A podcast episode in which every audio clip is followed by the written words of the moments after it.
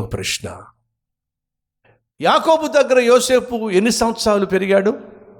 17 సంవత్సరాలు పెరిగాడు. యోసేపు దగ్గర యాకోబు ఎంతకాలం ఉన్నాడు? 17 సంవత్సరాలు ఉన్నాడు. అర్థం ఏమిటి? సహోదరి సహోదరులు, మనం మన తల్లిదండ్రుల దగ్గర ఎంతకాలం ఉంటాం? అమ్మాయిలైతే పెళ్ళయ్యేంత వరకు, అబ్బాయిలు చదవాలి, ఉద్యోగం రావాలి, స్థిరపడాలి.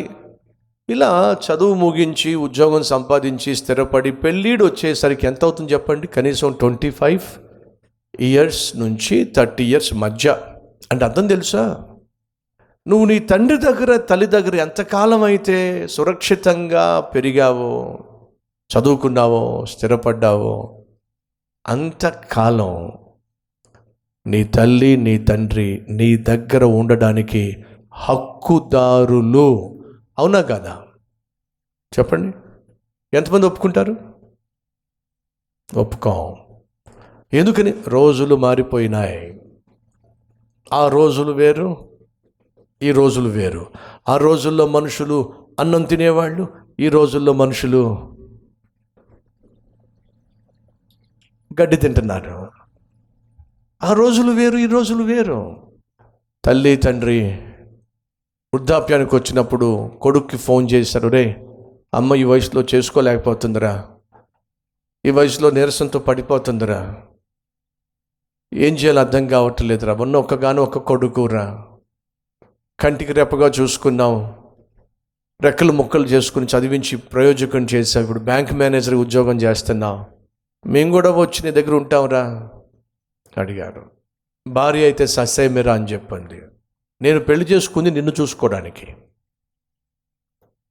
మీ అమ్మను మీ బాబుని చూసుకోవడానికి కాదు. మరి బ్యాంక్ మేనేజర్ చేసింది ఎవరు చెప్పండి? ఆ అమ్మాయిగా. వాడు చదువుకోకుండా గాలికి తిరుగుతున్నప్పుడు కూర్చోబెట్టి దీపం ముట్టించి చదివించింది ఎవరు? అమ్మాయిగా. వాడికి ఏదైనా రోగం వస్తే హాస్పిటల్ తీసుకెళ్ళింది ఎవరు? అమ్మేగా. వాడు పడినప్పుడు గాయమైనప్పుడు ఆ గాయాలు కట్టింది ఎవరు? అమ్మేగా. రెక్కలు ముక్కలు చేసుకొని వాడి స్కూల్ ఫీజులు కట్టింది, ట్యూషన్ ఫీజులు కట్టింది ఎవరు? నాన్నేగా. మరి చదివించింది నాన్న, పెంచింది అమ్మ, ప్రయోజకుడిని చేసింది అమ్మ నాన్న. అలా వాడు చదువుకోకుండా ఒకవేళ గాలికి తిరుగుతుంటే నీ చావు నువ్వు చావరా అని చెప్పి ఆ తల్లి తండ్రి వదిలేసినట్లయితే ఏమయ్యేవాడు? ఎయిర్ ఫోర్సు, గాలికి తిరిగేవాడు. గాలికి తిరిగేవాడు పెళ్లి చేసుకుంటే ఎవరితో దొరుకుతుంది? గాలిదే దొరుకుతుంది. అవునా? ఇప్పుడు ఈమెకి ఏ భర్త దొరికాడు? కుదురైన భర్త దొరికాడు, బుద్ధిమంతుడైన భర్త దొరికాడు, మంచి ఉద్యోగస్తుని భర్త దొరికాడు, 1,00,000 రూపాయలు సంపాదించే భర్త దొరికాడు. ఈ భర్తను నాటిందెవరు? పెంచిందెవరు? పోషించిందెవరు? నీళ్లు పోసిందెవరు? పెద్ద చేసిందెవరు? తల్లిదండ్రులేగా. ఇప్పుడు ఆ మొక్క పెరిగి పెద్దదై బహుగా ఫలిస్తూ ఉంటే ఆ ఫలాలు మొదటిగా తీసుకోవాల్సిందెవరు? నిన్నొచ్చిన భార్య. ఈ చెట్టు నాదే, ఈ ఫలాలన్నీ కూడా నావే కాదే. వచ్చే 1,00,000 రూపాయలు 10,000 పంపిస్తా, కుదరదు. మీరు అలాంటి వాళ్ళు అస్సలు కానే కాదు. మన కల్వరి టెంపుల్లో ఉన్నటువంటి సహోదరులు దయచేసి గమనించండి. తల్లిని తండ్రిని పోషించాల్సిన బాధ్యత కొడుకు దేవుడిచ్చాడు. నీ తల్లిని నీ తండ్రిని వృద్ధాప్యమందు నిర్లక్ష్యము చేయొద్దు. అది కుమారుడికి దేవుడిచ్చిన బాధ్యత. ఈరోజు భారతదేశపు న్యాయ వ్యవస్థ కూడా అదే తెలియచేస్తుంది. రూతు ఇశ్రాయేలు స్త్రీ కాదండి, మోయాబీరాలు. భర్త చచ్చిపోయిన తర్వాత అత్త అంటుంది, నన్ను విడిచిపెట్టి వెళ్ళి పెళ్లి చేసుకోనత్త. ఎందుకు తల్లి? నా భర్త నీ కుమారుడిని నాకు ఇచ్చిన తర్వాత నీకు నాకు ఒక బంధం ఏర్పడింది, నువ్వు అత్తవి నేను కోడల్ని. ఈ బంధం నా భర్త చనిపోయినా సరే తెగిపోయే బంధం మాత్రం కాదత్త. నిన్ను నన్ను పోషించాల్సినటువంటి కొడుకు చచ్చిపోయిన తర్వాత మరి నిన్ను పోషించాల్సిన బాధ్యత ఆ కొడుకు నాకే ఇచ్చాడత్త. నేనే పోషించాలత్త, నేనే నిన్ను పోషిస్తానత్త. దేవుడు చూశాడండి, రూతును దీవించాడండి, దావీదుకు నాన్నమ్మగా మార్చేశాడండి. యేసుక్రీస్తు జన్మించడానికి రూతును ఒక వంశావళిగా చేశాడండి. సంస్కారము కలిగినటువంటి స్త్రీ.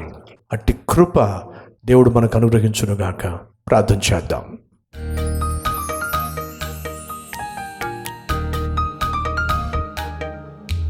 మహాపరిశుద్ధుడు అయిన ప్రేమ కలిగిన తండ్రి, శ్రేష్టమైనటువంటి వాక్యము ద్వారా సూటిగా స్పష్టంగా మాతో మాట్లాడినందుకు వందనాలు, స్తుతులు, స్తోత్రాలు.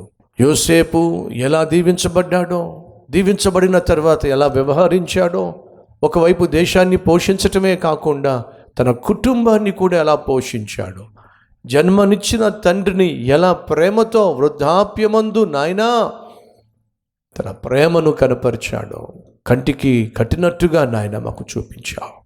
ఈరోజు ఈ విలువైనటువంటి సందేశం విన్నటువంటి ఆత్మీయులు, నీ బిడ్డలు మనపూర్వకంగా ఈ వాక్యాన్ని అంగీకరించి మనస్సులో ఉన్నటువంటి నాయన లోకాన్ని తొలగించుకొని లోకానుసారమైన జీవితాన్ని విడిచిపెట్టి వాక్యానుసారంగా జీవించాలని తీర్మానం తీసుకున్నారు.